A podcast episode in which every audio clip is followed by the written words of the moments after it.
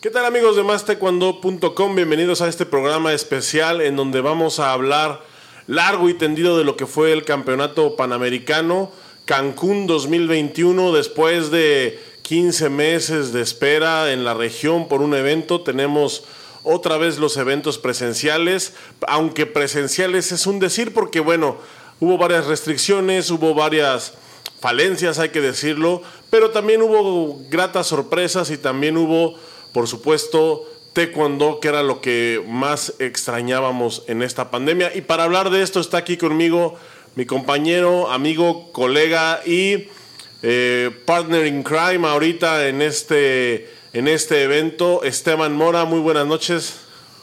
Buenas noches, chao, y a todas las personas que nos acompañan acá. Nosotros nos encontramos desde Cancún, atrás está el venue donde se desarrolló el Campeonato Panamericano, como bien señalaba usted.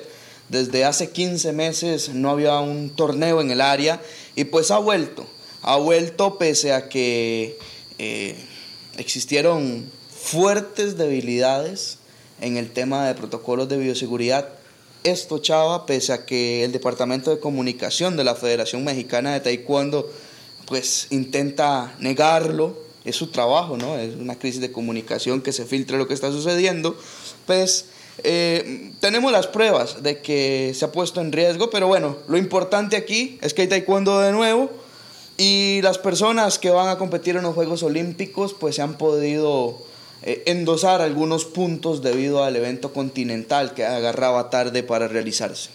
Sí, no, y además también eh, hay que decir que todavía no se termina, está también ahorita llevándose a cabo el abierto, todavía nos queda un día más de actividad en el abierto, que aunque ya aunque ya está por terminarse, pues parece que no ha habido tantas sorpresas como, como lo fue en el Panamericano. Vamos a comentar todo eso aquí en, en, este programa. No se vayan, quédense con nosotros porque se va a poner, se va a poner bueno.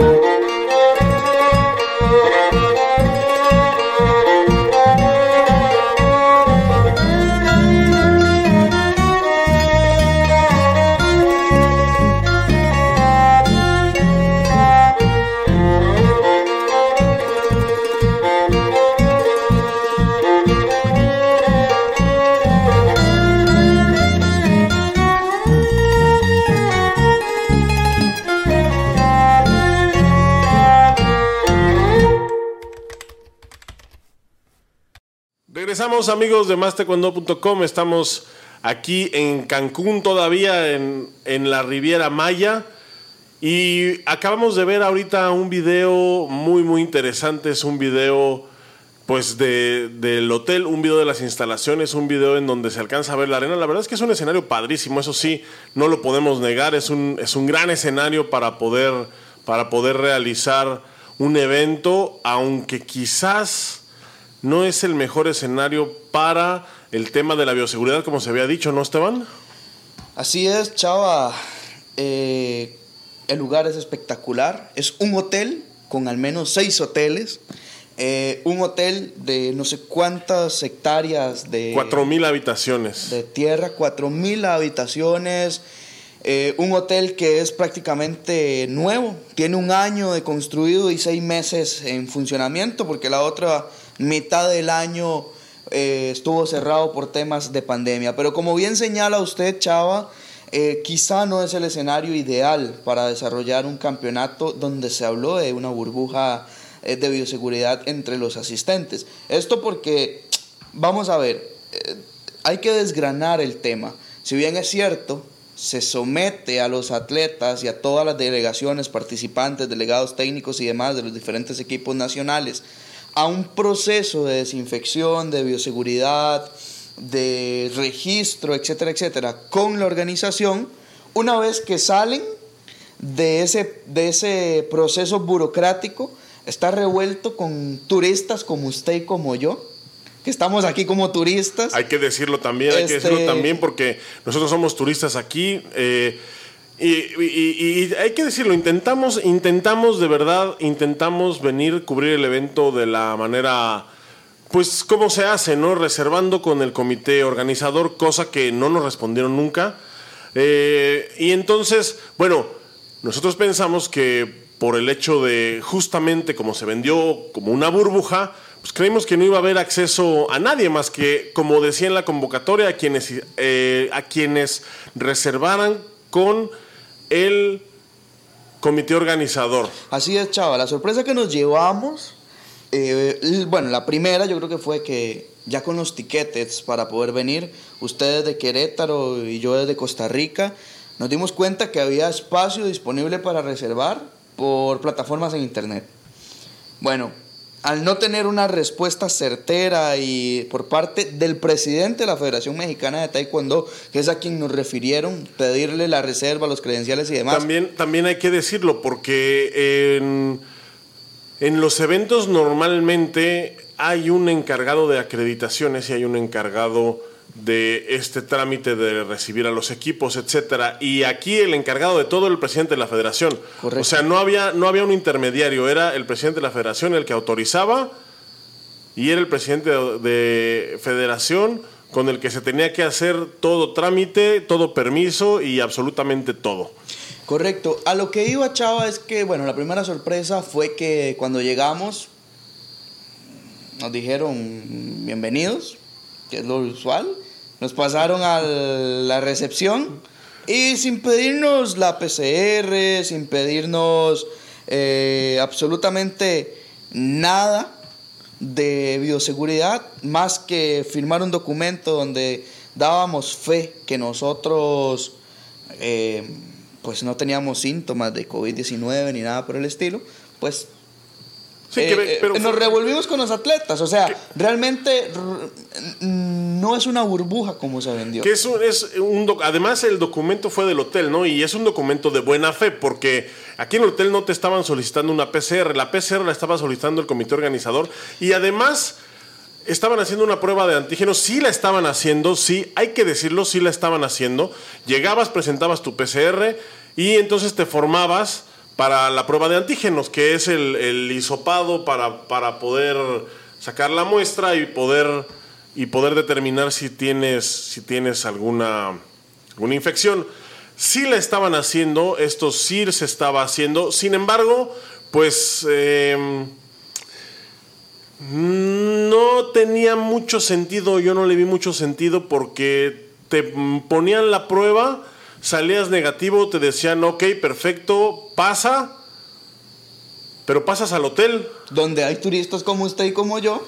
Donde hay turistas. Que no se han sometido a nada más que una declaración jurada de que no tenemos síntomas y pues convivimos con los atletas que en sí, no. y turistas y turistas de todo el mundo porque no porque el, turismo no es nada más de la región panamericana tenemos aquí gente de Europa hay gente de Asia hay gente evidentemente de todo el continente americano yo vengo del centro de México tú vienes de Centroamérica eh, he visto yo aquí turistas de Brasil he visto turistas de Canadá, he visto turistas ingleses, he visto turistas australianos, españoles, entonces hay de todo, hay, turistas de todo. Y a ninguno de ellos se les pide la PCR. No, y, eh, aquí también hay que hacer un paréntesis. Vamos a ver, el hotel, por las medidas que dicta, que deben regirse en todo espacio público, eh, el gobierno mexicano, el hotel tiene pues sus... Eh, dispensadores de alcohol en gel, tiene sus funcionarios desinfectando las zonas, eh, tiene la rotulación, tiene demás, pero eso es y lo mismo en un hotel que en el supermercado. O sea, aquí no, no hay gran, gran tema. El asunto también está, o el punto tal vez para aterrizarlo, Chava, es que se vendió que iba a estar aislado todo lo relacionado a el evento y pues eso no ha sido cierto. O sea, los atletas para llegar a la arena viajan en el mismo bus donde viajan los turistas que están borrachos o que van a emborracharse o que se emborracharon la noche anterior porque se fueron de fiesta. O llegan y comen en el mismo restaurante con cualquier huésped. Eh, sí, claro, no, y, hay que... Eh, estamos viendo ahorita en pantalla, justamente estamos viendo una fotografía de lo que es el complejo. El complejo es gigantesco.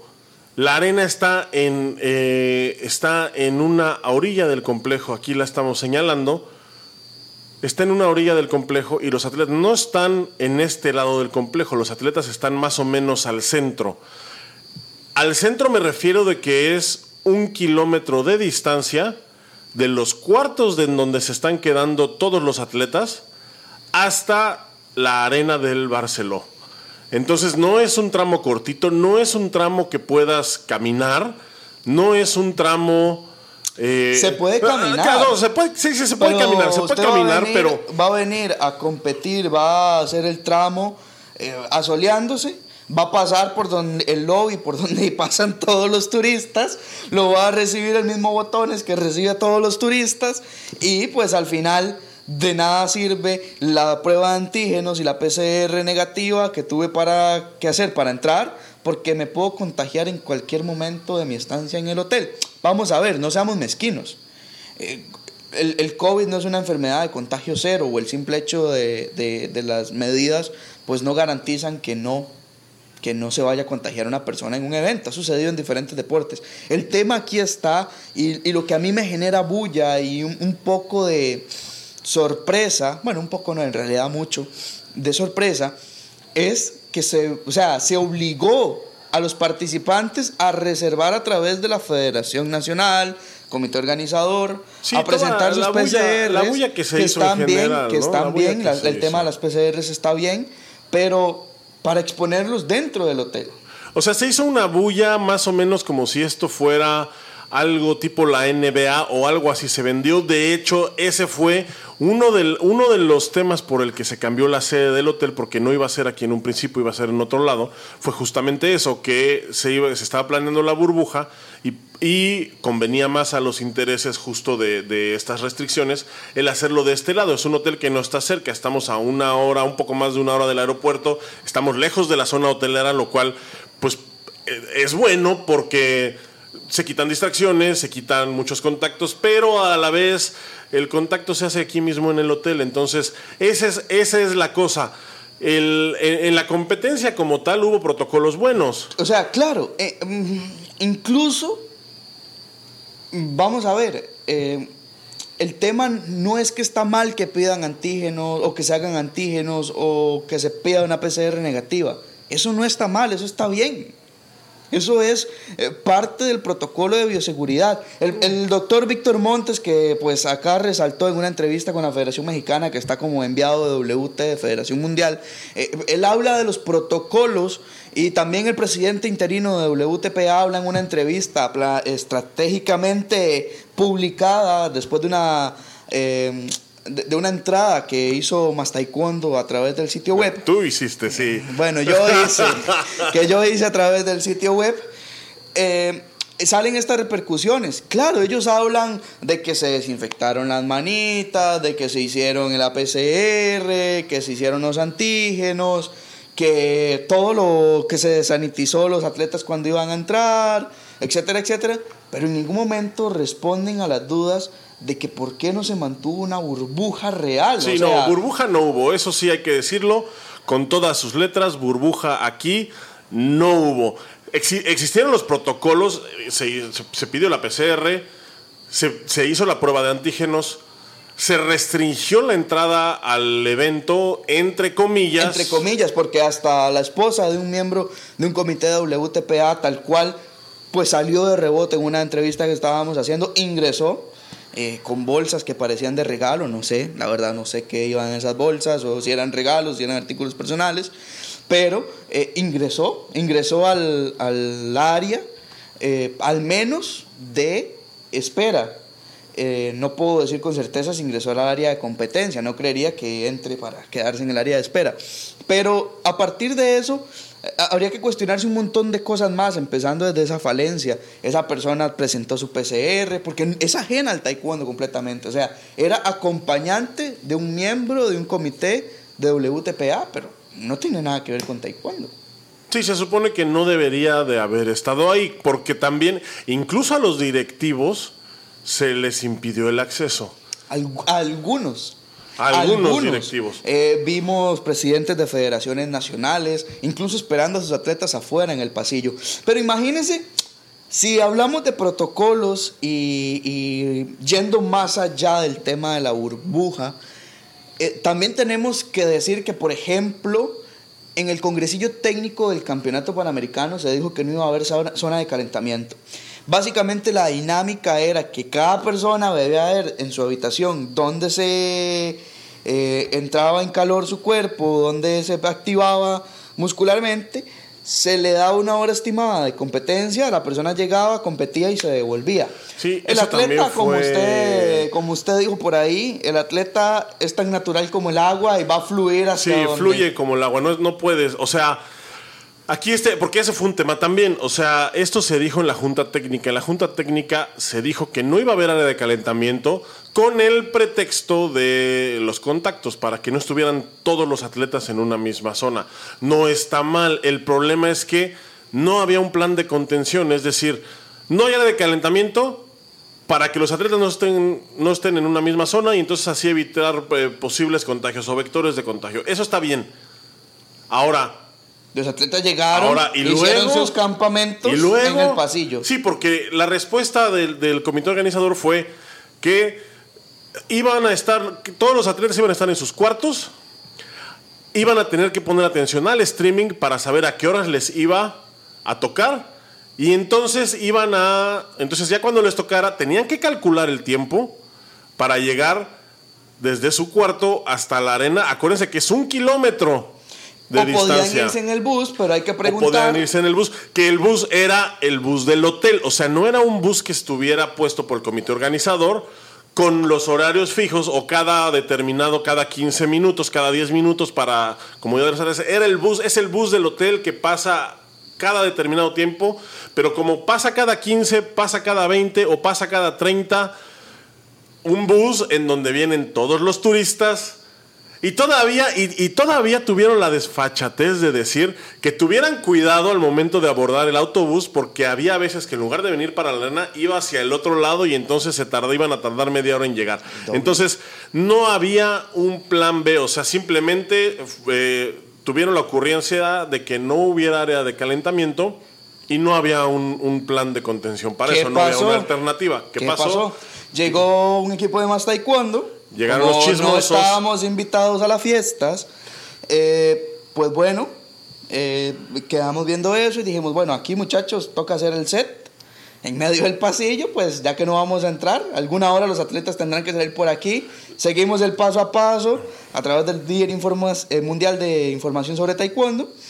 Y pues aquí los entrevistamos, no hay lío. Empezamos a montar las cámaras y mágicamente se habilitó ahora también, ahora también hay que, También hay que decir esto, cuando nosotros llegamos al pasillo, cuando nosotros llegamos, ya estaba el pasillo lleno de atletas, o sea, se improvisaron ellos mismos, como yo... Hicieron un campamento ahí. Como yo, como yo lo comenté, los atletas son como el agua, o sea, tienen que fluir y más en un evento y más en un evento oficial, no pueden estar concentrados en un evento y aparte estar concentrados en saber cada cuándo va a salir el autobús, cada cuándo hay que abordar, eh, calcular los tiempos, eh, etcétera. No, no se puede, ellos tienen que estar en el lugar de la competencia y así estuvieron. Entonces el pasillo de la arena ya estaba lleno de atletas para la hora que nosotros llegamos, el pasillo ya estaba lleno de atletas.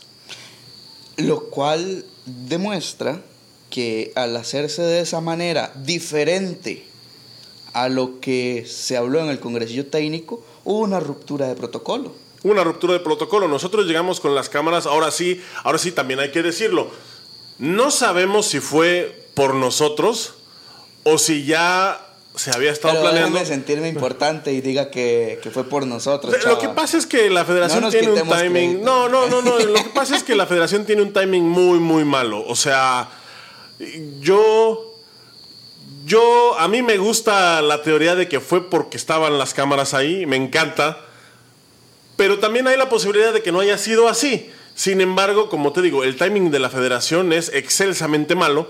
Y entonces llegamos con las cámaras y no tardaron más que 10 minutos en habilitar un área de calentamiento que ya se había dicho que no se iba a hacer. Lo del timing se demuestra de que 40 minutos después apareció el alcohol en gel que se pedía para desinfectar las manos de quienes iban a ingresar a esa zona. O sea, entraron primero los atletas y luego pusieron el alcohol en gel en la entrada.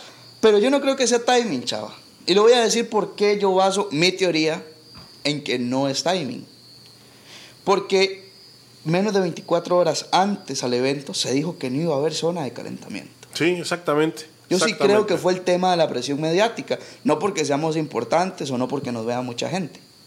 No, sí. sí, sí, sí, sí, sí. Si no, chava, si no, chava, porque yo creo que hay, dentro de la poquita gente que nos sigue y nos ve, hay gente que tiene poder de decisión y pues se iba a evidenciar que los atletas estaban tirados en el piso, esperando. eh, pues en ese momento ahí no había una zona apta para que fueran llamados a competir. ¿Qué pasó después? Simple y llanamente los atletas que competían al día siguiente o que compitieron el día anterior empezaron a entrar a la zona de espera. Y, y estaban ahí compartiendo con sus compañeros, lo cual está bien, pero entonces ya ahí no vamos con dos rupturas de protocolo. Es No vamos con más de tres rupturas de protocolo. Yo entiendo, y yo insisto, yo entiendo a Carlos, el, el periodista de la Federación Mexicana, Carlos Cruz, entiendo a los mismos doctores que están haciendo su labor. O sea, ellos están intentando y haciendo el esfuerzo, los doctores, porque se cumplan los protocolos, y el periodista por tratar de persuadir a la masa de que, de que se están haciendo las cosas bien, pero tampoco podemos tapar el sol con un dedo. Tampoco podemos pues, tapar el sol con un dedo porque no hubo burbuja, no se cumplieron los protocolos, hubo en ciertos detalles, pues desorden, hay que llamarlo como tal, pero también entendemos que después de 15 meses es el primer evento y pues eh, se iba carburando en el tema.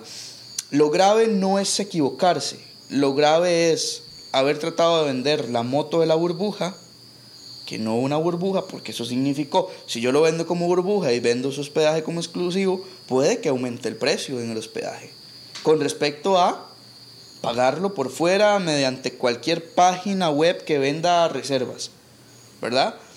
Eh, y el otro tema está en la exposición que se hizo con los atletas, si bien es cierto, y sin desprestigiar a los atletas que no van a estar en Juegos Olímpicos, si bien es cierto, eh, eh, pues se pueden contagiar y someterse a una cuarentena y demás, ¿qué pasa si sale positivo por esa ruptura de burbuja? Ojalá no pase.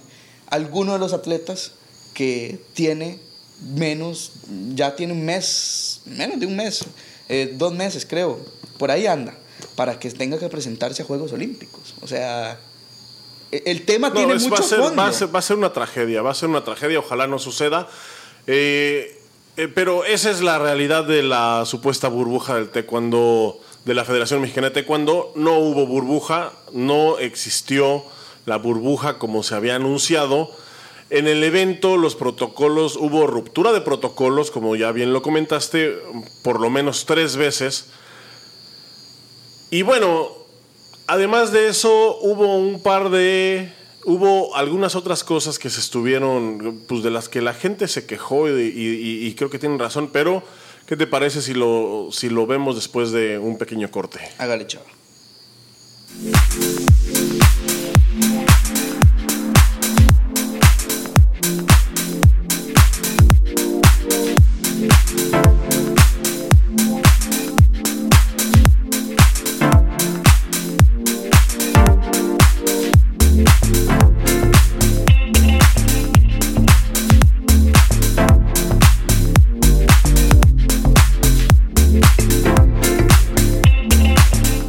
Regresamos amigos de mastecuando.com. Eh, qué bueno que siguen con nosotros y estamos hablando de lo que fue el campeonato panamericano hasta ahorita. eh, hasta ahorita todavía no hablamos de taekwondo, estamos hablando todavía de cuestiones técnicas, Administrativas. administrativas de las falencias que hubo en este evento, porque las hubo a pesar del control de daños que han querido estar haciendo, pues a cualquier atleta que le pregunten de manera privada, porque esa es la otra, nadie habla a cámara de esto. ¿Qué es lo que pasa, chava? Que y yo los entiendo. Yo entiendo a los entrenadores, entiendo a los presidentes, entiendo a los atletas, que ellos muchas veces eh, le comentan a uno como, hey, usted me puede ayudar a que se publique esto porque me siento frustrado, pero esto me incomoda, esto, esto nos está perjudicando, ¿cómo nos puede echar la mano? Y usted les dice, bueno, viejo, tome, aquí está la grabadora, cuénteme qué es lo que pasó. No, no, mejor no, porque este, me da Sí, miedo es- que me es meterse en problemas, me sí, por- me- claro, claro, O sea,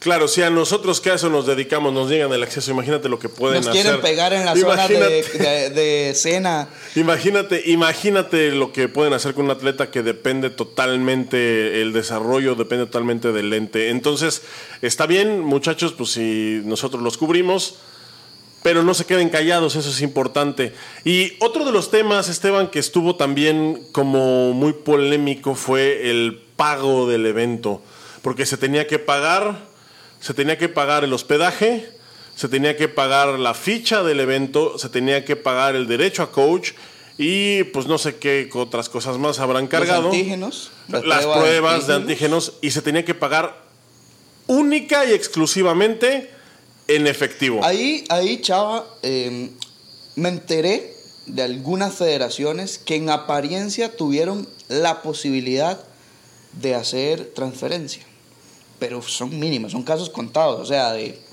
de la mayoría que pregunté, eh, si acaso dos o tres me dijeron, nosotros hicimos un pago parcial por transferencia.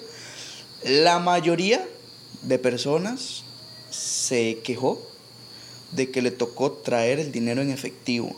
Y, y la incomodidad venía básicamente, primero, porque les tocó pagar de su bolsa los impuestos en aduanas, porque muchas delegaciones Sí, grandes... esa es la primera. Es la primera. El, el traer dinero en efectivo primero es un riesgo. Sí, pero, pero supera los... em- Empecemos de lo administrativo a lo riesgoso, porque este, si, si vamos, que es una delegación medianamente, o un grande o mediana, eh, y esa delegación eh, supera los 10 mil dólares, los pagos de todas estas cosas que hemos mencionado, pues ahí, si no se reparten la plata entre las personas que vienen para que no haya, para poder evadir aduanas, pues esa persona va a tener que, que- que- ese, ese delegado de esa, Sí, de no, esa ya- comitiva va a tener que pagar impuestos a la hora de entrar al país. Me di cuenta de un caso de una selección grande que a su delegado técnico le tocó pagar los impuestos de su bolsa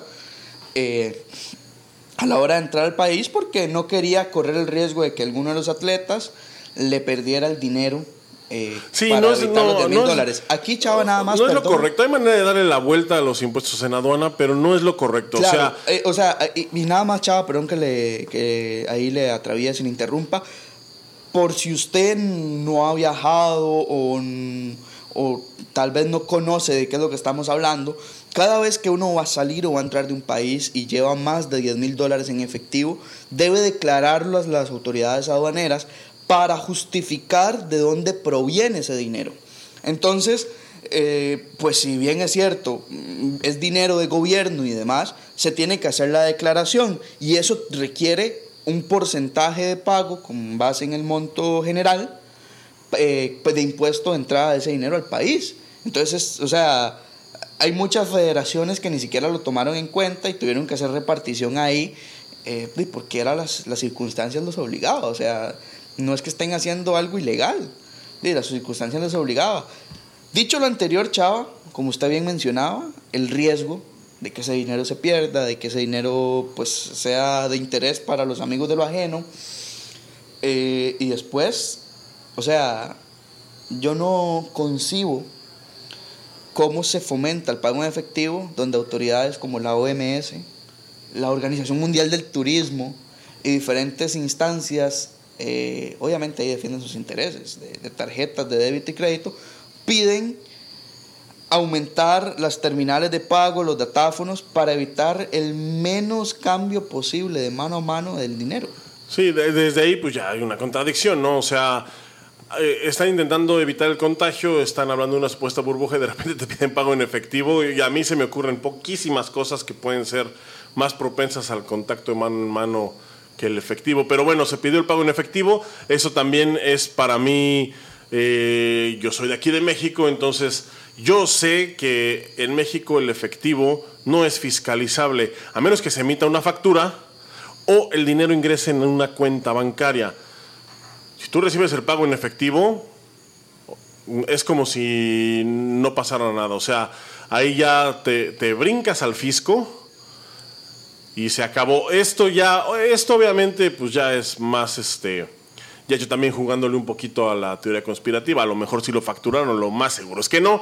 Pero bueno, esas ya son cosas también que no nos incumben. Pero yo sí me di la tarea de ver, o sea,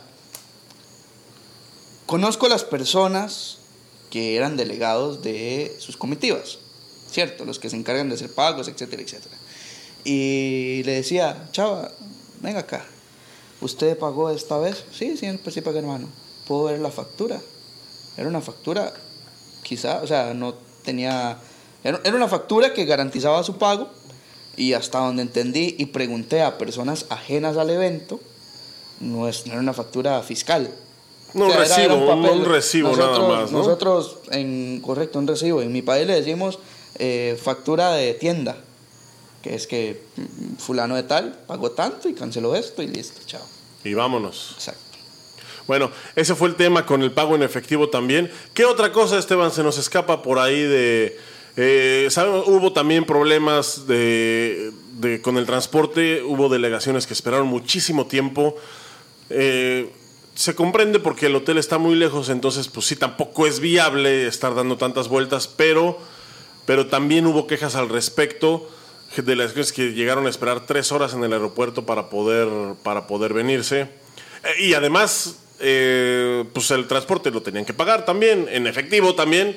Entonces, este tipo de cositas que, que, pues ya sumadas, pues iban haciendo como, pues iba haciendo algo, ¿no? O sea, ya, ya, ya no es como tan, tan gracioso, ¿no? Ya no nada más es un pequeño error de administración, sino que ya es, ya es, ya apunta a una organización de regular a mala.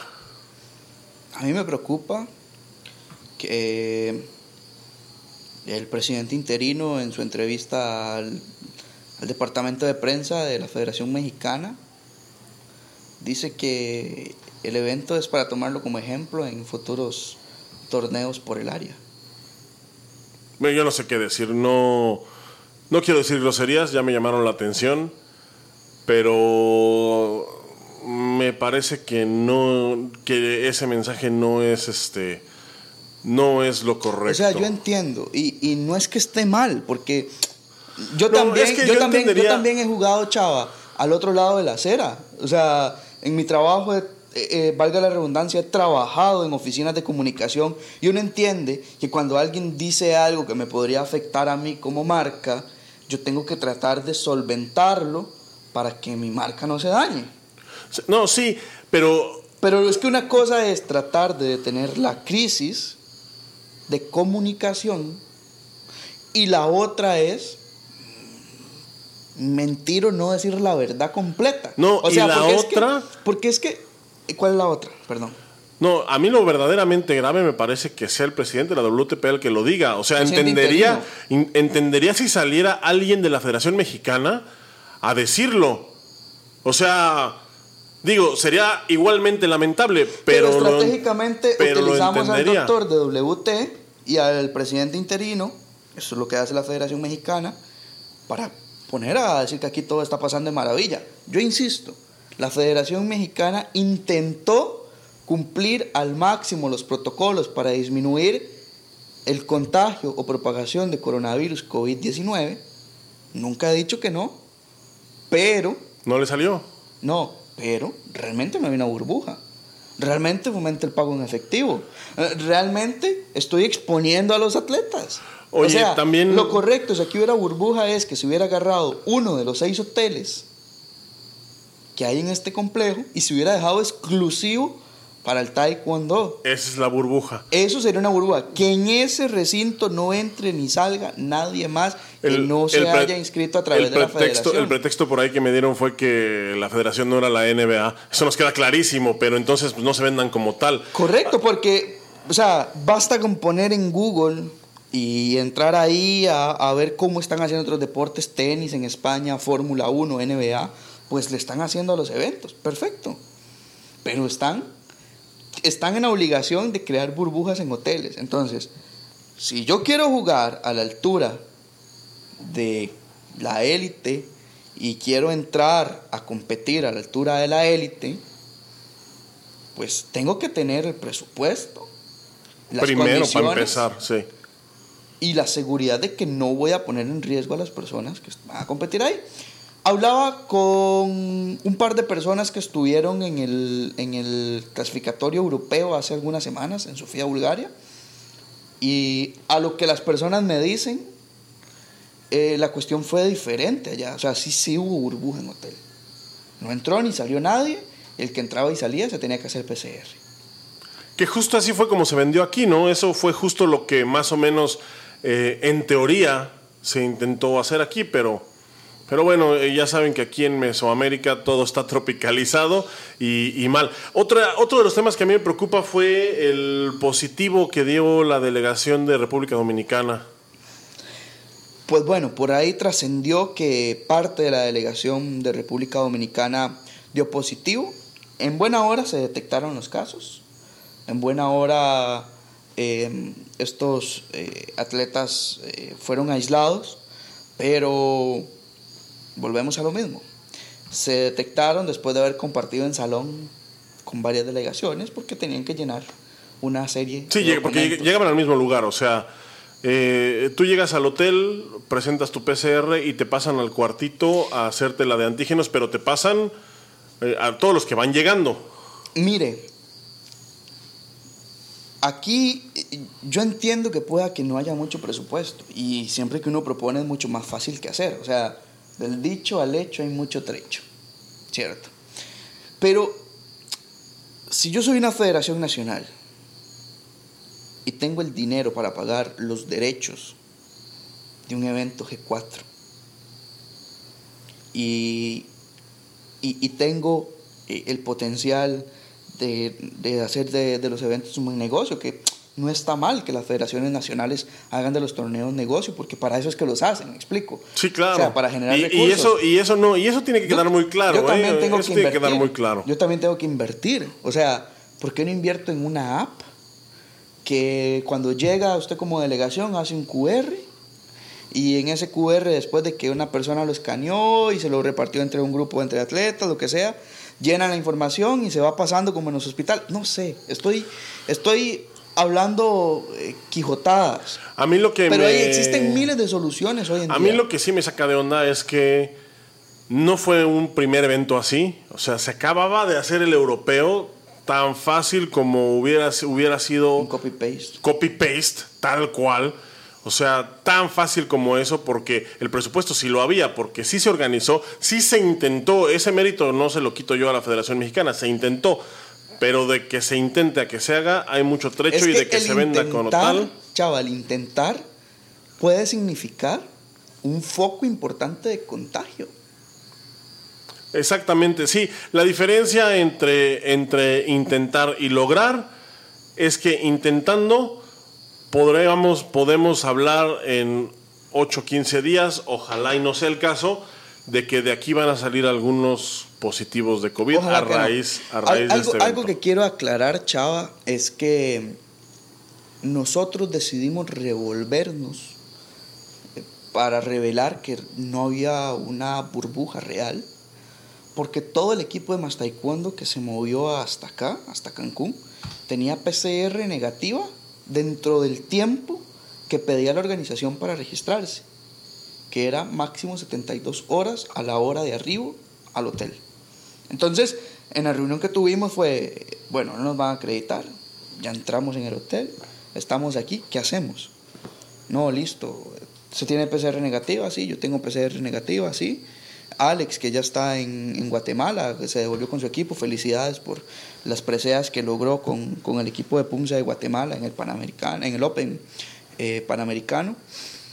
Eh, dijimos, no, tenemos la PCR negativa, estamos igual, lo, lo, único que nos diferencia es el tema de, lo, de la prueba rápida de antígenos, que no es obligación para entrar al hotel, más que para registrarse que y pagar los 28 dólares para la Federación Mexicana.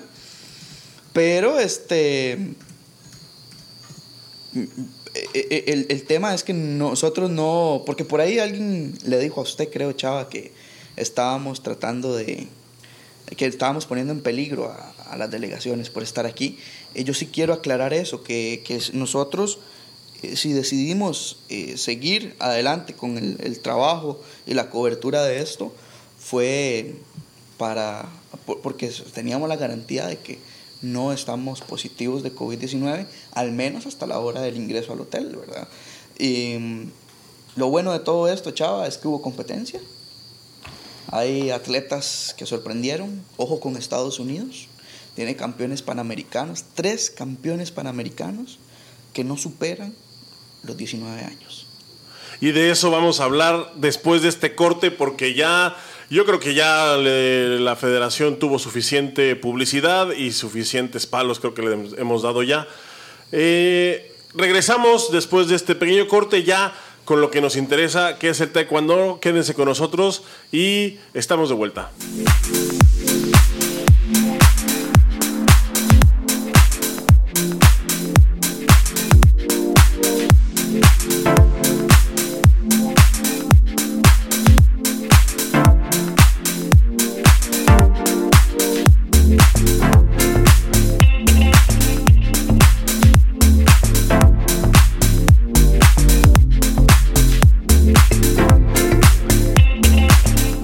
Amigos de mastecuando.com. Qué bueno que siguen con nosotros. Estamos hablando largo y tendido de lo que fue el evento Panamericano Cancún 2021.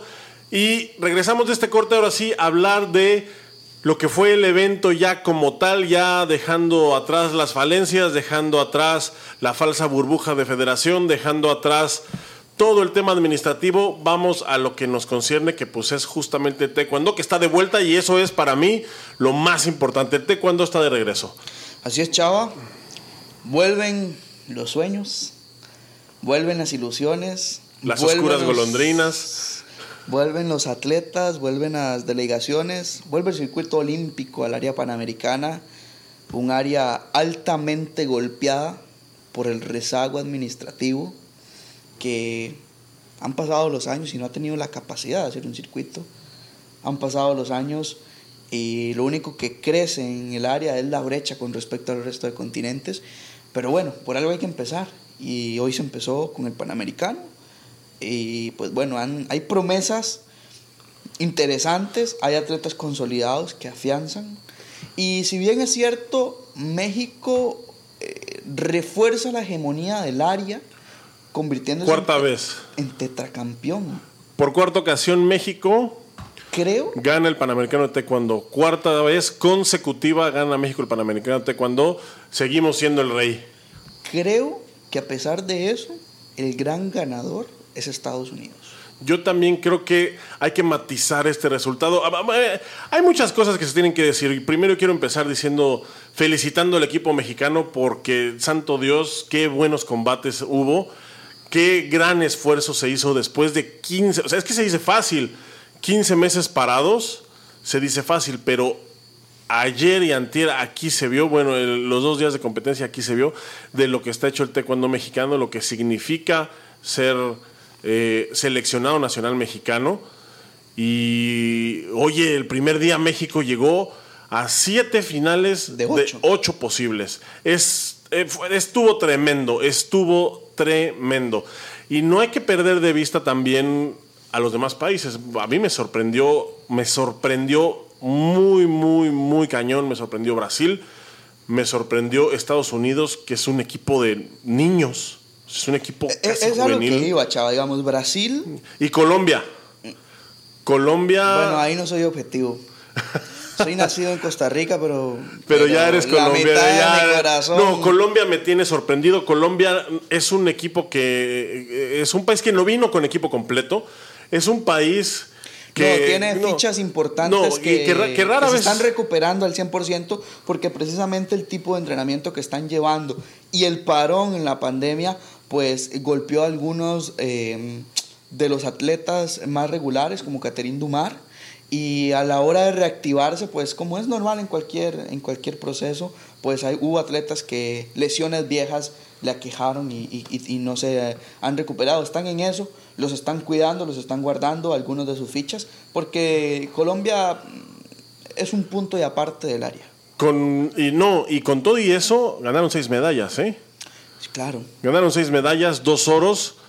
Y, y bueno, creo que es un equipo al que se debe de tener en cuenta porque están haciendo las cosas muy bien. Algo están haciendo bien en Colombia porque no nada más es el taekwondo. Hay muchos deportes en los que han estado destacando. Llevan ya, yo creo que los últimos dos ciclos olímpicos trabajando muy Es- fuerte. No sé cuál sea la situación. Yo, yo creo saberla, creo saber parte del el éxito de Colombia. Colombia en general, o sea, fuera del taekwondo, creo que está encontrando los beneficios de fomentar los centros de alto rendimiento. Entonces, por ejemplo, el equipo de canotaje tiene su campamento, su concentración en Guatapé, que es un, un embalse que para recorrerlo completo, me decían locales de allá, en una lancha rápida se necesitan tres días. Es, es un paraíso, aparte de eso, el que no conoce Guatapé, váyase para Antioquia y conózcalo. Pero el taekwondo en específico, el centro de alto rendimiento que tienen en Sogamoso, eh, o sea, es un centro de alto rendimiento que no tiene que envidiarle a ninguno nada en México. Eh, saunas, jacuzzis, máquinas. Tiene un área que creo que anda por los 1200 metros cuadrados, que es el área principal de entrenamiento. Y aparte de eso, en el segundo piso tiene un área de sus 100 metros cuadrados para seguir entrenando. Eh, dormitorios, cocinas, lavandería. O sea, y, y uno diría, bueno, eh, ¿de qué se sorprende? Es un centro de alto rendimiento. Bueno, de Guatemala para abajo, porque en México sí existen los centros de alto rendimiento. No hay. Es muy difícil, es muy difícil encontrar centros de bueno, alto no rendimiento si- de verdad. Sí, no- bueno, no sé si en Argentina por ahí de repente hay alguno Claro, perdido, no sé si en sea, Chile. ha- habrán, habrán centros de alto rendimiento de concentraciones, pero por lo general tienen falencias que, que me hace falta espacio, que me hace falta dormitorios, que me hace falta el área de cocina. El, el de Colombia, el de Sogamoso como tal, es uno de los centros más complejos que yo he visto. Vamos a matizar la información de México ganando primer lugar.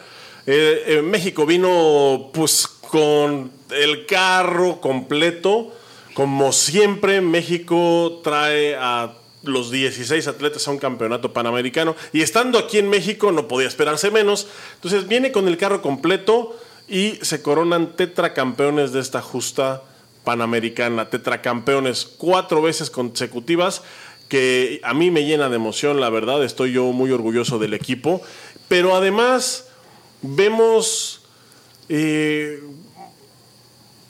un equipo muy consolidado, o sea, viene Briseida Costa, que es la olímpica, viene María Espinosa, que pues es la leyenda, viene Carlos Ansores, que también es olímpico, viene Carlos Navarro, que también fue olímpico, viene César Rodríguez, César Rodríguez, que fue el que, que- le dio el pase a México. que fue el que, que ya consiguió un pase olímpico.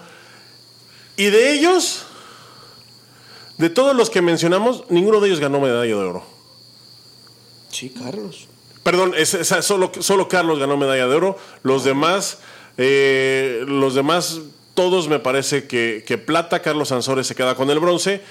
Pero este es el tamaño, este es el tamaño de, del taekwondo mexicano. René Lizárraga. No, no, sí, René Lizárraga, no, pero de los que mencioné ahorita, de los que fueron, de los que ya han sido olímpicos o que han tenido, o que han rascado así el Olimpo, como es el caso de César Rodríguez, Ninguno ganó medalla de oro más que Carlos Navarro, que lo tenemos de regreso. Y, y, tenemos una entrevista con él muy interesante que vamos a poner en un momento más. Así que quédense con nosotros. Pero sí quiero mencionar que es un esfuerzo digno de admirarse después, después de 15 meses sin eventos, después de estar entrenando por Zoom, porque a mí me consta, yo los vi entrenando por Zoom, este, cada quien en su casa a la distancia, se dice fácil. Sí, yo, yo entiendo su admiración y, y su elogio al equipo mexicano. Es mexicano, usted fue parte de ese equipo, fue un punto importante del equipo mexicano, pero yo insisto, el gran ganador del Panamericano es Estados Unidos, porque ¿cuántos nombres mencionó usted? Son procesos ya consolidados, hermano. Son procesos, o sea, son atletas que no tienen dos, tres años. Están en la obligación de dar podio. Ojalá todos estén en la obligación de dar oro, pero no les exijamos tanto. Están en la obligación de estar en podio. Pero Estados Unidos, Estados Unidos trae un promedio de edad muy bajo y Melvi Álvarez me sorprendió, un muchacho humilde. Eh, Greenwood que Melvi Álvarez, Makayla Greenwood, eh, CJ Nicholas y, eh, Shore, Gordon Shore. Eh, Madeline Gordon Shore. Madeline Gordon Shore también. Pero no sé si ella está por debajo de los 20, ya, ya le averiguo. El tema, es jovencita también, ¿no? El tema de, de Melvi su, es su primero o segundo evento senior. Y sale campeón panamericano. Son, es gente que no se había visto, ¿eh? Macaila, nosotros esperándola para que diera la entrevista más de una hora. Y cuando entré a ver qué era lo que pasaba, eh, es menor de edad y tenía que estar acompañada de un adulto. Sí, para, el, antidoping, para el antidoping, sí, sí. El, Doping, el doping test. Eh, eh, vemos a un CJ Nicolás, 19 años, el tipo con un, un, background fuertísimo. Con toda la garra, con Le toda la ganó al campeón panamericano de Lima 2019, Miguel Ángel Trejos, que viene de prepararse de Brasil. Eh, o sea, no es que tampoco lo agarró a un, a un Trejos inactivo. No, no, le ganó peleando. Sí, y, y también otra cosa, o sea, yo, eh, hay que resaltar esto. México es tetracampeón porque sacó cuatro medallas de oro pero Estados Unidos y Brasil también. Estados Unidos tiene cuatro medallas de oro, Brasil tiene cuatro medallas de oro. La diferencia fue el primer día espectacular que hizo el equipo mexicano con siete finales. Y entonces México se queda con el primer lugar porque tiene cuatro de oro y siete platas. Y ya de ahí viene Estados Unidos que solo tiene tres platas, entonces ahí ya es la mitad. Y luego viene Brasil que nada más tiene dos platas. Entonces... Eh, Los oros no, no definieron el ganador. Los oros no definieron el ganador, exactamente. y, creo que es un punto en el que se tiene que poner atención. además, además, Chava, yo creo que a nivel panamericano en general, o sea, ya uno antes de llegar al evento sabe que el primer lugar, los primeros tres lugares pueden variar entre México, Estados Unidos, Brasil y a veces Canadá. Que de hecho Canadá fue el último país, aparte de México, en ganar un Panamericano, que fue Sucre 2012.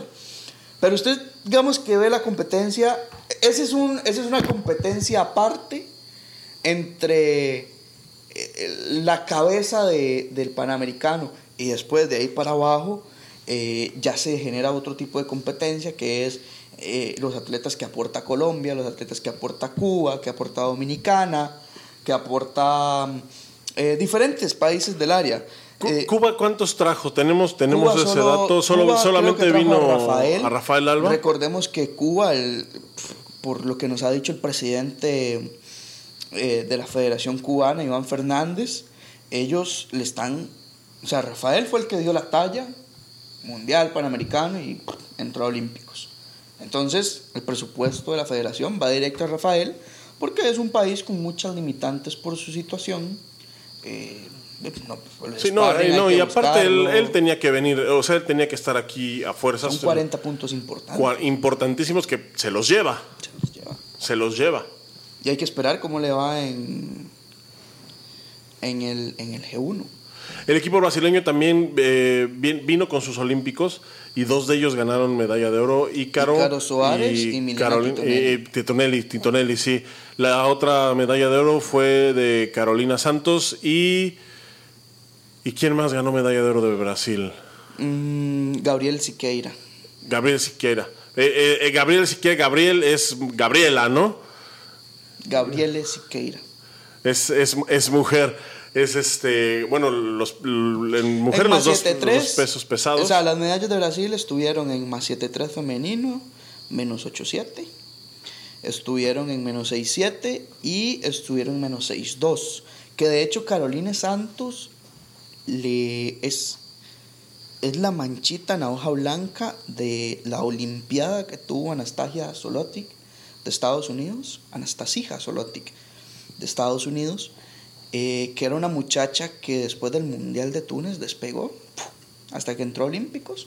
Por edad no pudo entrar por ranking porque le hicieron falta puntos, pero fue por, por un tema de edad que no podía competir en senior al inicio de la Olimpiada. Recordemos que la Olimpiada son los cuatro años donde no hay Juegos Olímpicos, ¿verdad? Y los Juegos Olímpicos como tal es la cita de verano. Eh, y ella es la que viene y le corta esa racha ganadora que tenía Anastasia. De hecho, nosotros creímos que iba a ganar Anastasia se le fue la pelea al final y, y, quien se dejó fue Caroline. Esto también demuestra el buen trabajo que está haciendo Brasil, no es nuevo, o sea, ya no es sorpresa que Brasil venga a dar pelea, eh, con sus muchachos eh, pues ya se han vuelto tradicionales. Eh, con un rendimiento bastante trae, un equipazo, eh, Brasil. Bastante interesante. un equipazo. que está tomando como También, la diferencia en los pesos altos. También eh, vinieron con equipo completo Brasil. Sí, por lo general va a eventos oficiales con equipo. Vinieron con equipo completo, o sea, 16 y de los 16 se llevaron 14 medallas. El único país que se llevó el carro completo fue México, porque México de 16 se regresan, bueno, no se regresan, ellos están aquí en casa, se quedan 16 medallas aquí en casa. Que son 4 de oro, 7 de plata y 5 de bronce. Y 5 de bronce, pero todo el equipo mexicano se lleva su medalla a casa y eso, de nuevo, a mí me llena el corazón. Porque, porque, y me llena el corazón porque, eh, híjole, después de todo lo que platicamos de las falencias que hubo organizativas, eh, pues uno esperaría que, pues que hubiera también falencias competitivas, ¿no? Porque va de la mano un poquito. Digo, si hablamos de que Colombia viene y da y, trae unos competidores que dan miedo porque están haciendo un trabajo que da miedo, porque le están invirtiendo, porque tienen un centro de alto rendimiento, porque están haciendo un trabajo administrativo ejemplar. Entonces yo me esperaría que en México, como se está haciendo pues algo no tan ejemplar, me esperaría que repercutiera en el área de competencia y hasta ahorita no lo ha hecho. La prueba es este, es este evento. La prueba es totalmente este evento. Si cuatro medallas de oro, siete platas, cinco de bronce para un total de 16. O sea, como millennials, todos se llevaron su medalla a su casa. Sí, chava. Y con Colombia en específico, bueno, yo no sé si administrativamente pues será ejemplar, ¿no? O sea, eh, no, pero a, nivel de, a nivel de gobierno tendría que haber un plan. ¿no? Hablo a nivel de gobierno porque aún hay muchas diferencias entre, entre disciplinas. O sea, de las disciplinas que reciben subsidios de gobierno, ¿verdad? Porque obviamente el fútbol es un mundo aparte, el ciclismo está tomando un, mundo aparte. No, bueno, eso, son cosas... Eso, eso, es lógico. A, a, lo que yo voy con Colombia como tal eh, me parece que Colombia está formando un background interesante con las reservas que tiene. O sea, hoy Colombia puede hacer, si, si Ochoa, si Jefferson Ochoa, que de hecho sacó plata y en este Panamericano y es el que va para Tokio 2020, que dejó afuera el subcampeón del mundo, Brandon Plaza, eh, si Ochoa por X o Y razón no puede ir a Tokio, Colombia tiene un background de atletas 5-8 muy interesantes. ¿Dónde está el problema? Creo yo. Eh, creo que el problema de Colombia va por presupuesto. Que como todo, como todos aquí en América. Que, tiene que, que barajar muy bien los presupuestos para asistir. de una forma estratégica y no verse tan afectado en, en, el tema de ranking olímpico y mundial.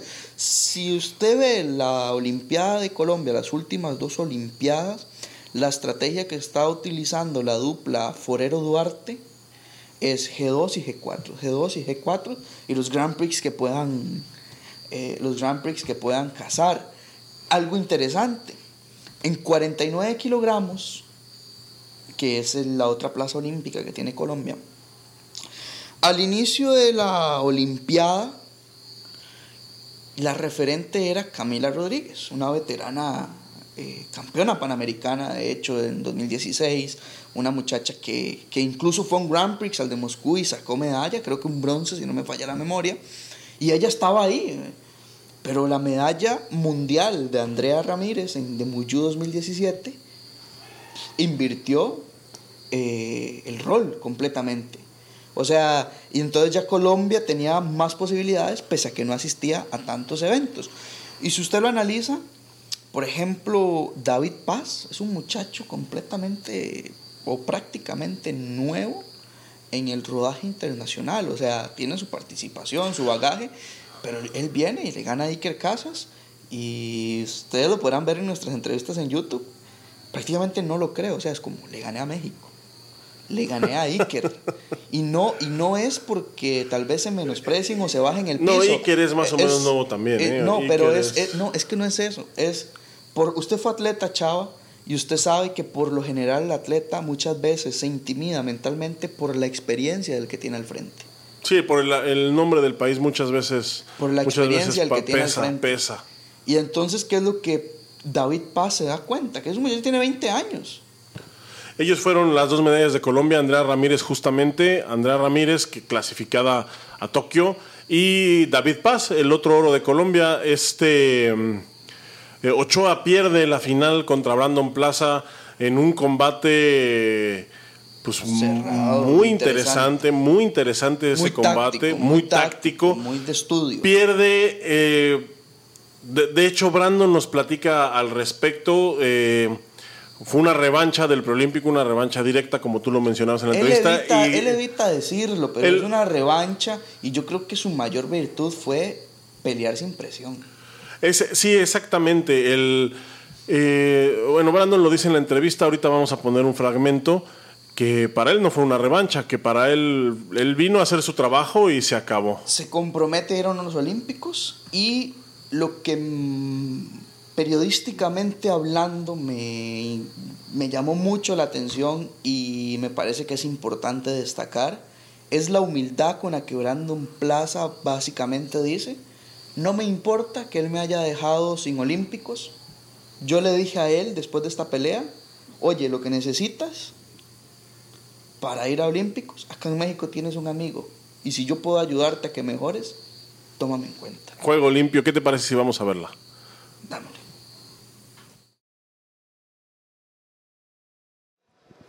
¿Qué tal amigos de MásTaekwondo.com? Nuevamente desde el Hotel Barceló Riviera Maya, acá en Cancún, en Quintana Roo. Nos encontramos en esta ocasión con Brandon Plaza, quien se ha proclamado campeón panamericano de los menos 58 kilogramos. Muchas gracias por atendernos, Brandon. Viene saliendo justo de su combate. ¿Cómo se sintió eh, en este torneo que pues es el primero después de muchos meses de inacción? Pues gracias por la entrevista y por tomarse el tiempo de escogerme para, dar una, para hacerme una entrevista. Fíjate que estoy contento, me siento muy feliz conmigo mismo porque creo que después de una pandemia tan complicada para todos los países y llegar a un evento tan importante y, más para mí porque otorga muy buenos puntos, entonces creo que estoy feliz, estoy muy contento. Eh, este logro, creo que aquí tengo que puntuar de vuelta hacia arriba, ver hacia arriba porque mi meta es clara eh, quiero ir y asistir, ahora sí se los digo, tengo que asistir a unos Juegos Olímpicos y me comprometo a hacerlo y estoy muy emocionado. Brandon, ¿cómo se sintió eh, en este torneo? Me sentí feliz, creo que disfruté los combates y un poco más la final, me, me encantó pelear con, con el colombiano, aparte es un gran amigo y más yo salía contento, o sea, el primer round iba perdiendo. Yo le decía al profe, profe, estoy feliz, o sea, quiero disfrutar. Me dice, sí, tú disfruta, haz lo tuyo. Ahora no vieron un poco más de patadas mías, porque quería hacer un estilo diferente, quería cambiar un poco eso. Brandon, eh, a eso iba precisamente, es la final eh, de este Panamericano, la misma semifinal del Preolímpico. Así Nada más que el Preolímpico, pues ustedes afortunadamente eh, queda fuera de Tokio 2020. Eh, se saca una espinita, como se dice popularmente. Esto es una revancha directa, a pesar de que es otro evento. ¿Qué representa ganarle específicamente a Jefferson Ochoa? Pues para mí es una pelea más. O sea, no la tomo como revancha ni nada, solamente yo me quería, ¿cómo te diré?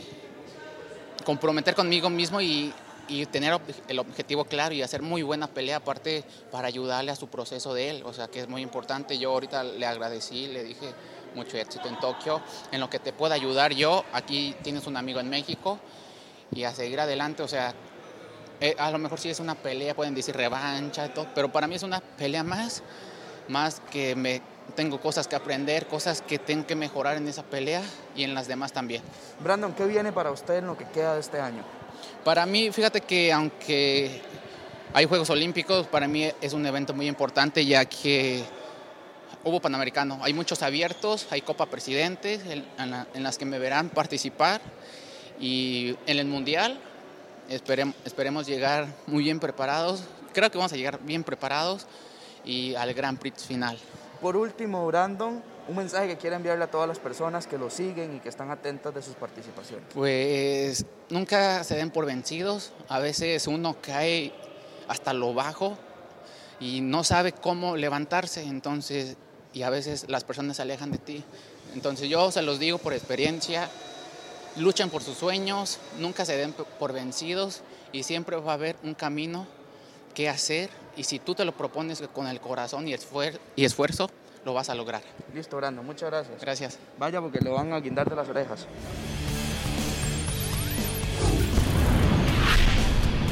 Regresamos amigos de Master cuando eh, este fue Brandon Plaza en la entrevista que le hicimos. Vean la completa, por supuesto, en el YouTube de Master cuando TV y eh, por supuesto abajo en los enlaces les dejamos les dejamos el, link a todas las entrevistas porque entrevistamos a, los 16 campeones panamericanos, los entrevistamos, además de pues, a varias personalidades que ya por ahí, que ya también por ahí podrán revisar.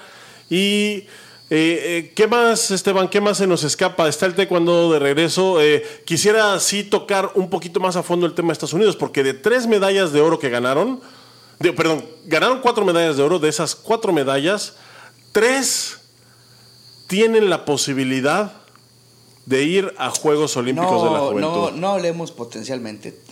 Tres tienen la posibilidad de ir a Juegos Olímpicos y van a tener la facilidad de tener un camino hacia París 2024, llamémosle un poquito más sencillo, porque prácticamente los tres van a estar en Cali 2021, los Juegos Panamericanos de la Juventud, eh, recordemos que Estados Unidos tiene cuatro plazas. Eh, y los que ganen Cali 2021 van a ir directo a Juegos Panamericanos, que son en Santiago de Chile en 2023.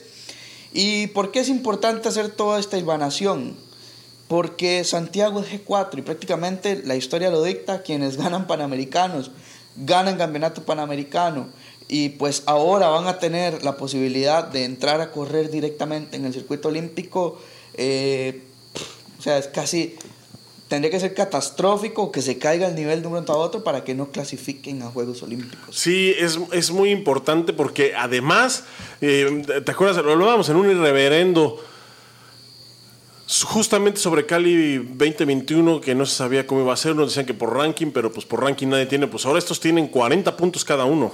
Y están empezando a correr. 40 puntos cada uno ya tienen, en ranking, están sumando en ranking. 40 puntos. No creo que nadie en Cali tenga este ranking. Yo, francamente, no, no hay. Alguien va a decir, pero ¿por qué los están poniendo de una vez en Santiago 2023? Hermano, acaban de venir a ganar el Panamericano absoluto. Sí, con 17 años los tres. 17, 18 y 19. Pero, pero acaban de ganar el Panamericano absoluto donde hay atletas que tienen no sé cuántos ciclos corriendo para tratar de alcanzar la medalla panamericana. Ahora también no hay que perder de vista otra cosa. Se van a topar en Cali atletas que quizás sea su primer evento sí, su primer evento después de juvenil. Y ni siquiera tienen la preparación física, psicológica y técnico-táctica con la que ellos llegaron a pelear este Panamericano. No, y eh, también, pero también hay una cosa que, que eh, hay que mencionarla porque me parece que es importante. Ellos todavía no tienen definidos los lugares de, o sea, no saben todavía quiénes van a ir. Yo creo. Usted como atleta no se va a echar a la soga de que demostrarle a su profesor que usted está presionando para que lo lleven a Cali 2021. Ah, sí, claro, bueno. de hecho, ellos dicen que no hay proceso interno todavía definido, ¿eh? todavía no hay. Pero como ha demostrado US eh, Taekwondo, realizar sus procesos con base en resultados y, y eliminatorias internas, es muy probable que estos muchachos, o sea, yo casi que le apuesto que los tres van a ir. También yo creo que hay una posibilidad muy grande, porque sí, aunque no hay todavía el... O sea, todavía no se sabe, todavía no se sabe, porque ellos, ellos mismos todavía no saben cuál va a ser el, el proceso que se va a seguir, porque no se ha decretado por su federación. Pues yo también creo que es muy probable que los veamos a ellos, y más después de ganar una medalla de oro panamericana absoluta Creo que es muy difícil que, que haya alguien que los pueda superar. Melvi Álvarez. Melvi Álvarez. Le gana a César Rodríguez. Y le gana, Super pelea esa, eh, por cierto. A Paulo Melo. O sea, ya dentro de podio, sin, sin seguirle todo el, el, el, paso por la gráfica. La semifinal se le gana a Paulo Melo y la final a César Rodríguez. César Rodríguez, que era el rival a vencer, o es uno de los rivales a vencer siempre por la Olimpiada que hizo en 2012-2016. Si nos vamos a ver a Makaila Greenwood, le gana, digamos que es la que menos exigencia tuvo, entre comillas, porque le gana la final a Leonor Díaz en Brasil, que es una atleta que pues ya tiene su rato de estar compitiendo, pero no es tan referente. También le gana a Renata García de México, que, que si bien apenas está entrando a la titularidad de la selección, es una muchacha que ya tiene su bagaje internacional. Este era el primer evento de Macaila.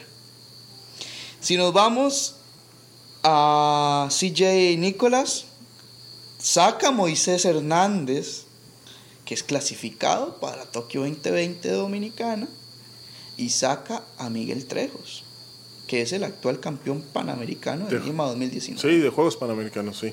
Y CJ tiene 19 años. O sea, son muchachos que que están empezando a correr y están corriendo bien. Y están corriendo bien y a todos los tenemos en entrevistas. ¿Qué te parece si vamos a ver los fragmentos de algunas de ellas? Me parece interesante la de Melvi. La de Melvi Álvarez me parece que, primero, la da en español y segundo, me parece interesante la humildad y la parsimonia con la que aborda las respuestas. Vamos a ver la entrevista con Melvi Álvarez, porque sí tiene razón Esteban, es una muy buena entrevista y, creo que merece la pena verla. La tenemos aquí para ustedes en mastecuando.com. ¿Qué tal amigos de mastecuando.com? Seguimos aquí en Cancún, en la arena del Hotel Barceló, en donde se está llevando a cabo el Panamericano de la especialidad después de 15 meses de no tener acción en el área. Y me encuentro aquí con Melvi Álvarez, que acaba de ganar el campeonato panamericano en la categoría de 58 kilogramos, de 54 kilogramos, perdón. Melvi, qué gusto que estés con nosotros, muchas felicidades. Muchas gracias. ¿Cómo te sientes después de tantos meses sin actividad y de, repente venir aquí al Panamericano y obtener este resultado? Buenísimo, estoy muy afortunado de tener un equipo que entrena en la casa. Estuvimos entrenando todo, todo la pandemia y gracias a Dios tengo la oportunidad para entrenar con el equipo nacional ahora y entreno ahora en Colorado. Pero toda esta, esta temporada en, en, la cuarentena estuvimos entrenando, fue, yendo afuera, haciendo pesas, todo, todo lo que requiere para ser un campeón. O sea que estoy muy, muy agradecido para toda la gente y, y por mis logros. Entonces estuvieron aprovechando la cuarentena para seguir entrenando aunque no hubiera competencia. Sí, por supuesto, porque imagínate en tanto, tanto tiempo ahí quieto sin nadie, tenés, necesitas algo para salir adelante y para mí fue el taekwondo y gracias a Dios esto, eh, logré esto y espero lograr mucho más. Viene, este es un año peculiar, tenemos campeonato panamericano, vienen Juegos Olímpicos que, bueno, me parece que este ciclo no será tu ciclo en Olímpicos. Todavía no. Pero tenemos también el Campeonato Mundial a fin de año en China, que aunque no está confirmado, bueno, al parecer, pues hay grandes posibilidades de que sí se realice. ¿Te veremos en China? Por supuesto, espero que sí. todo en el nombre de Dios, pero espero sí, voy a entrenar muy duro y espero verlos ahí. Tenemos, además de estos eventos de, gran, de gran magnitud, tenemos también los Juegos Panamericanos Juveniles este año, en donde probablemente te veremos también ahí. Espero que sí, sí, estoy entrenando duro para todo y espero que sí, te veo ahí. ¿Cómo será el proceso clasificatorio para Estados Unidos? Porque sabemos que ya hay unos cupos determinados, pero pues tiene que haber una selección interna. ¿Sabes ah, algo del proceso? No, no completamente, pero lo que, lo que yo sé es que hicimos un calificativo en el Estados Unidos, vamos a tener eso, y normalmente seguimos las reglas del de el, PATU. O sea que yo no, no sé tanto de eso, pero por supuesto, hay una respuesta para eso, pero yo no lo sé, perdón. Eh, Melvi, pues eh, algún mensaje que quieras darle a la gente que te sigue por este medio en, eh, en Estados Unidos, en, el resto de, de, América Latina, algo que les quieras decir, o a alguien en particular que le quieras mandar algún mensaje. Mi mamá, mi mamá es, mi coach. Si no te dije, perdón, pero ah, es, mi, es mi entrenadora y hizo todo para mí, sacrificó todo y le, le, debo todo a ella y toda la gente en la casa que me están apoyando, mi equipo, los chiquititos, los grandes, la familia los padres y también mi novia en, Estados Unidos y todos los entrenadores acá que me dieron esta oportunidad. Gracias a Dios porque esto, este, este sueño es algo real para mí, es algo muy, algo que quería desde, desde cuando era chiquito y estos técnicos, los coaches me dieron la oportunidad y estoy muy agradecido. O sea que gracias. Y a Dios primeramente, sí, creo mucho en Dios y agradezco a Dios todo, porque sin Él no soy nada. Muchachos, pues muchísimas gracias por acompañarnos en mastaekwondo.com. Seguimos con las últimas acciones aquí en el Panamericano de Cancún 2021. Él fue Melvi Álvarez, un nuevo talento que además de estar aquí, probablemente lo veamos en Cali 2021 también a fin de año. Melvi, muchísimas gracias de nuevo y pues enhorabuena que sigan los éxitos. Muchas gracias, lo aprecio. Gracias.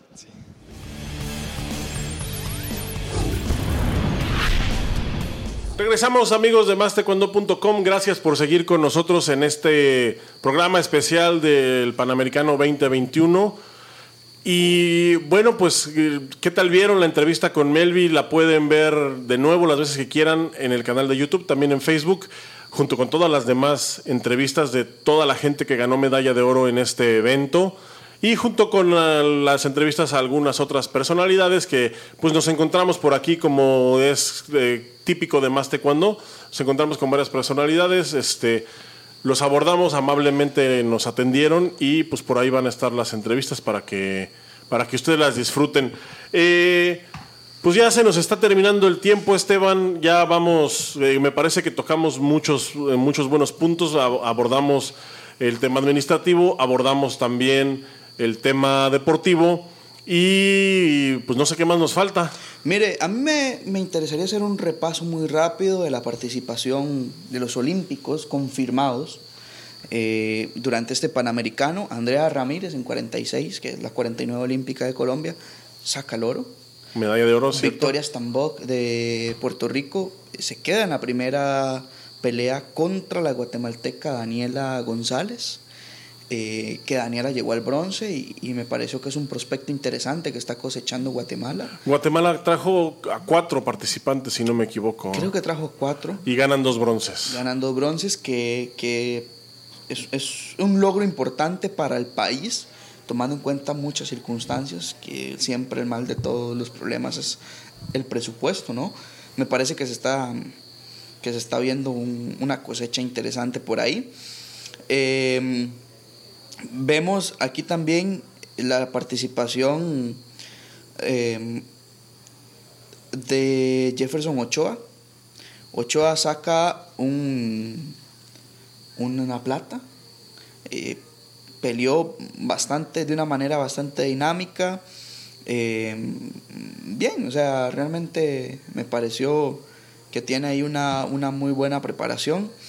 Eh, si seguimos avanzando, eh, vemos a Skylar que sigue pff, a paso firme, lleva, lleva sigue- cinco años a paso firme. Sigue a paso firme, una gran promesa para, No, ya para no es Canadá promesa, ya en, no es promesa. en Juegos Olímpicos. Ya ella está clara y dice que quiere su, su podio eh, olímpico. Ojalá, ojalá que así sea. Por Fernanda. Aguirre, que es de la misma categoría de 57, eh, se queda con el bronce, perdiendo con Skylar. Eh, vemos en, en 6-8, bueno, aquí eh, estuvo interesante porque no se metió Netiño, Pie también se quedó fuera, pues ahí no, no hubo como podio olímpico, ¿no? Si nos vamos a menos 6-2, bueno, Anastasia, que va en 5-7, pues ahí se quedó con, con la plata. Eh, Milena Titonelli en menos 6-7, se deja el oro. Así estoy, estoy repasando eh, de forma muy rápida. Moisés Hernández con bronce. Vemos a, a, a Ícaro ganando, Ícaro Soares de Brasil. Y Rafael Alba también ganando, Carlos Ansores con bronce, eh, Briseida con plata. eh, eh, está Catherine Rodríguez con bronce también en la misma categoría de, Briseida. Está interesante. Yo creo que el área panamericana, eh, si, si partimos de que este evento es el último antes de Juegos Olímpicos, creo que, que si afinan detalles mínimos, América puede mejorar su participación con respecto a Río 2016. Sí, porque en Río 2016 la región panamericana fue la peor, ¿eh? Sí. La peor, peor, peor. Este, Y tuvo más clasificados. y tuvo más clasificados. Está, bueno, por supuesto, ya en un evento como Juegos Olímpicos ya juegan potencias importantísimas como es Corea del Sur, como es Irán, Rusia. como son los rusos eh, y bueno, y todos los países europeos que están trabajando fuertísimo. Pero siempre América ha tenido figuras y siempre América ha tratado de, bueno, se ha destacado también por, por sacar la casta, o sea, no es un continente al que se le menosprecia en el mundo. Sin embargo, sí fue el peor la vez pasada. Yo, mi quiniela, Incluso, incluso abajo de África en el número de medallas en taekwondo. sí, yo mi quiniela de medallas la hago, veo a Andrea Ramírez con potencial para un podio. Estuve casi un mes viendo cómo entrenaba. Veo eh, a Skylar con potencial de podio. Veo a Ícaro Soares, Rafael Alba. Y A Rafael le falta nada más esa medalla, ¿eh? Para tener todo. Y, y, y podría confiar en el trabajo que haga Jefferson Ochoa.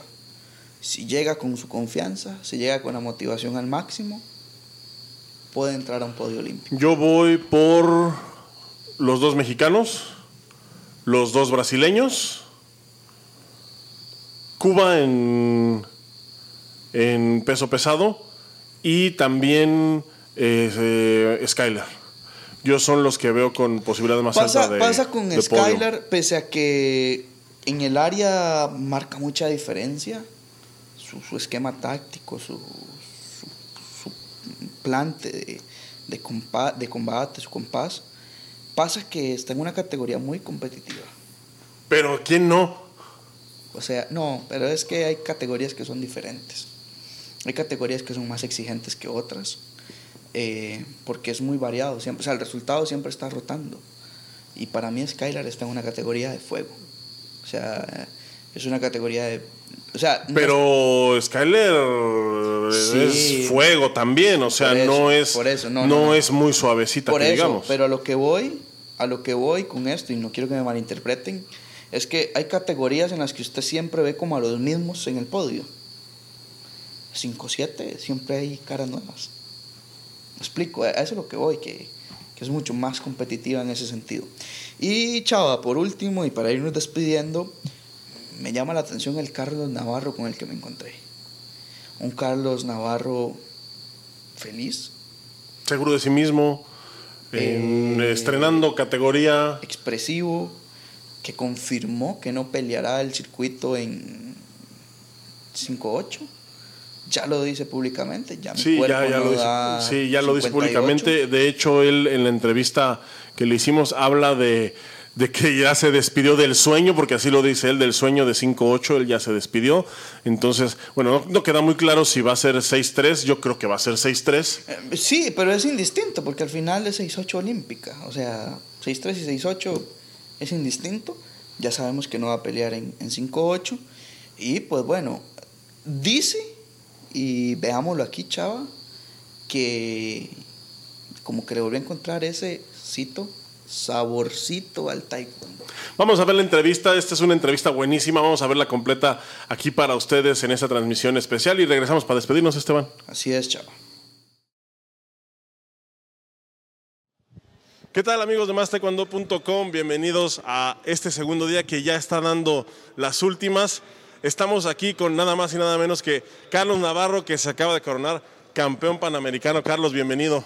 No, muchísimas gracias aquí por la entrevista y muy contento de ver a todos de nuevo. Te vimos muy emocionado, Carlos, salir muy emocionado. Fue un torneo difícil, fue un torneo que te tocan, pues, quizás dentro de los competidores de América, tu gráfica es de las más complicadas siempre. Sí.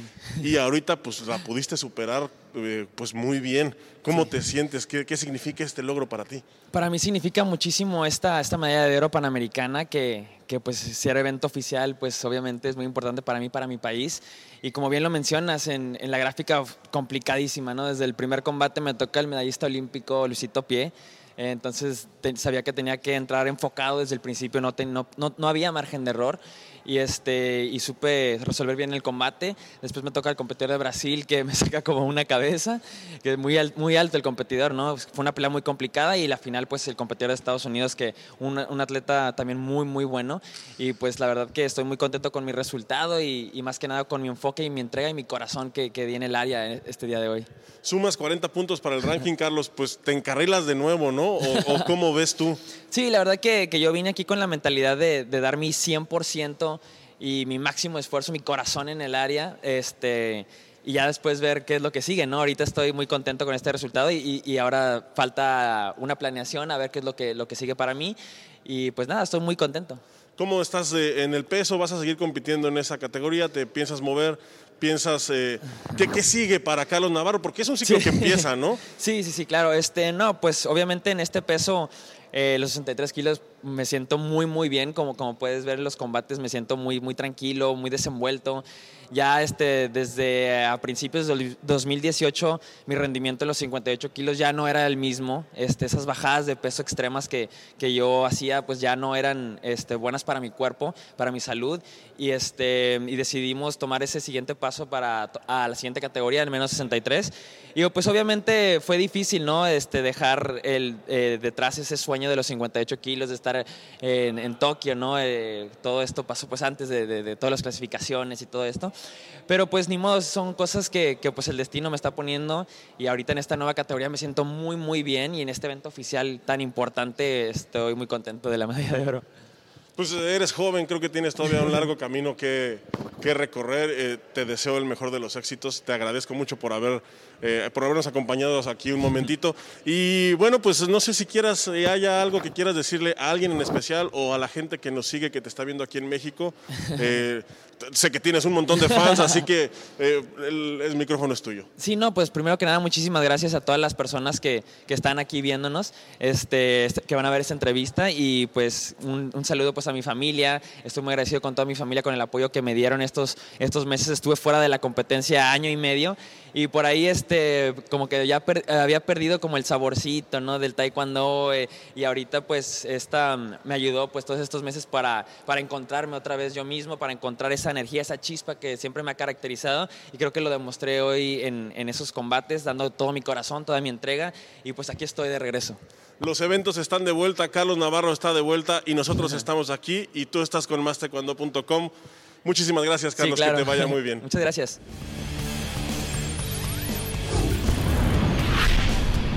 Regresamos amigos de mastecuando.com, qué bueno que siguen con nosotros y qué bueno que se conectaron para ver esta transmisión especial desde todavía desde aquí Cancún 2021 en la Riviera Maya, en una sede espectacular.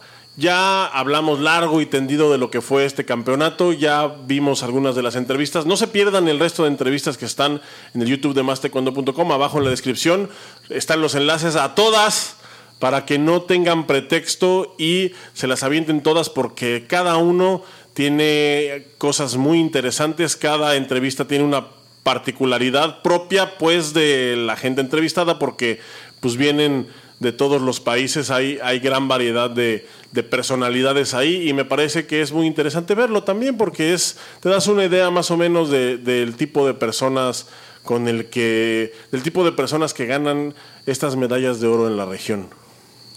Así es, Chava, me parece que más allá de las falencias, de las debilidades organizativas, de los bloqueos a la libertad de prensa, porque hubo bloqueo a la libertad de prensa, como en algunas cosas hemos opinado diferente a la Federación Mexicana de Taekwondo, lo digo sin ningún miedo a represalia, nos bloquearon el acceso al evento, eh, se inventaron directrices eh, que después cruzamos con las autoridades gubernamentales, directrices que no existían, pese a todo lo malo, feo y descortés que pudo pasar en, durante este, eh, esta semana que llevamos acá en Cancún.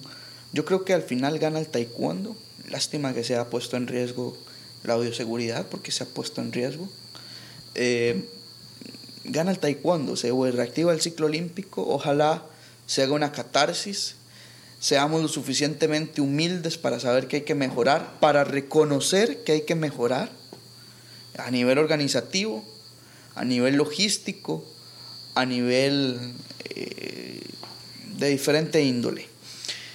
Me alegra ver el nivel que hay eh, deportivamente hablando en el área me pone a soñar de que podría mejorarse la presentación de Tokio 2020 con respecto a, Río y con respecto incluso a Londres. Y pues bueno, a quienes nos han aguantado esta hora y casi hora y media. Casi hora y media.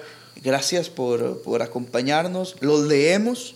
El hecho que a veces no contestemos es porque estamos en mil cosas. Los leemos Estamos acá y recuerde que puede suscribirse a las diferentes plataformas que tenemos. Estamos planeando ciertas acciones que van a innovar el tema de la comunicación digital, eh, que usted interactúe directamente con esos atletas que admira. Y no, pues nada, de parte mía agradecerle a usted chava que pues nos ha recibido en su país, que hemos trabajado fuerte pese a todas las adversidades desde Cancún. Agradecerle a Alex Iliesar que nos dio aporte, que nos eh, eh, apoyó, que nos dio soporte también y, que pues estuvo compartiendo con nosotros. Ya él se regresó a Guatemala con su delegación. A Claudia Arande y a Laura López, que también han estado en base. Siempre en base. Y sobre todo a esa audiencia que nos hace ser más críticos, que nos hace estar eh, pensando cómo satisfacer la necesidad de comunicación que existe en el taekwondo y, y de verdad que sí, este, me la ha pasado muy bien en este podcast. Yo también y un agradecimiento igual a toda la gente que nos estuvo siguiendo alrededor de esta transmisión y a través de los días de competencia porque eh, estuvimos actualizando con videos, estuvimos actualizando con, con notas, con información como siempre, de la manera más profesional posible, porque es la única manera en la que sabemos trabajar. Les agradezco también yo al equipo de Más Taekwondo por haberme invitado a cubrir este evento. Me la pasé yo muy bien, celebro arduamente que Taekwondo esté de vuelta. Eso es lo que más, más hay que destacar de, Cancún 2021 eh, dejando a un lado las falencias, dejando a un lado los bloqueos, dejando a un lado todo el tema administrativo, hay que celebrar que el taekwondo está de vuelta. Está de vuelta en la región, pronto estará de vuelta en el mundo y pues la siguiente parada es Tokio. La siguiente parada es Tokio. Ya no va a haber más eventos, ya no hay nada, la gente se regresa a sus países a seguir trabajando. No hay campamentos ya, o por lo menos de la gente con la que estuvimos hablando aquí en América, ya no hay campamentos, ya no hay más torneos, ya no hay más nada. Probablemente exista el plan de campamento. Que vayan son otros 100 pesos. O sea, Yo lo veo muy Jay difícil. Park, Yo lo- el- yo lo veo muy difícil, El sí. padre y entrenador de Skylar. eh, lo, lo dijo el maestro Miguel Camacho. eh, René Forero.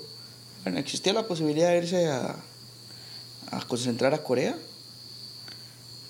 No tiene lógica, no tiene ni pie ni cabeza que usted antes de Juegos Olímpicos vaya a aumentar el volumen de entrenamiento de la manera en que se hace en Corea, pero previo a eso tenga que someterse a cuarentena durante 15 días.